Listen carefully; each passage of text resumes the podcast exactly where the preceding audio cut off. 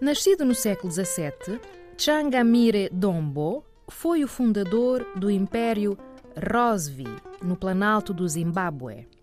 Na segunda metade do século XVII, diversos povos Xonga armaram-se para contra-atacar os portugueses que queriam dominar as minas de ouro no Planalto do Zimbábue. O Império Rosvi, fundado em 1660, foi o Estado com maior expressão militar na região até o século XIX. Changamire Dombo faleceu em 1695.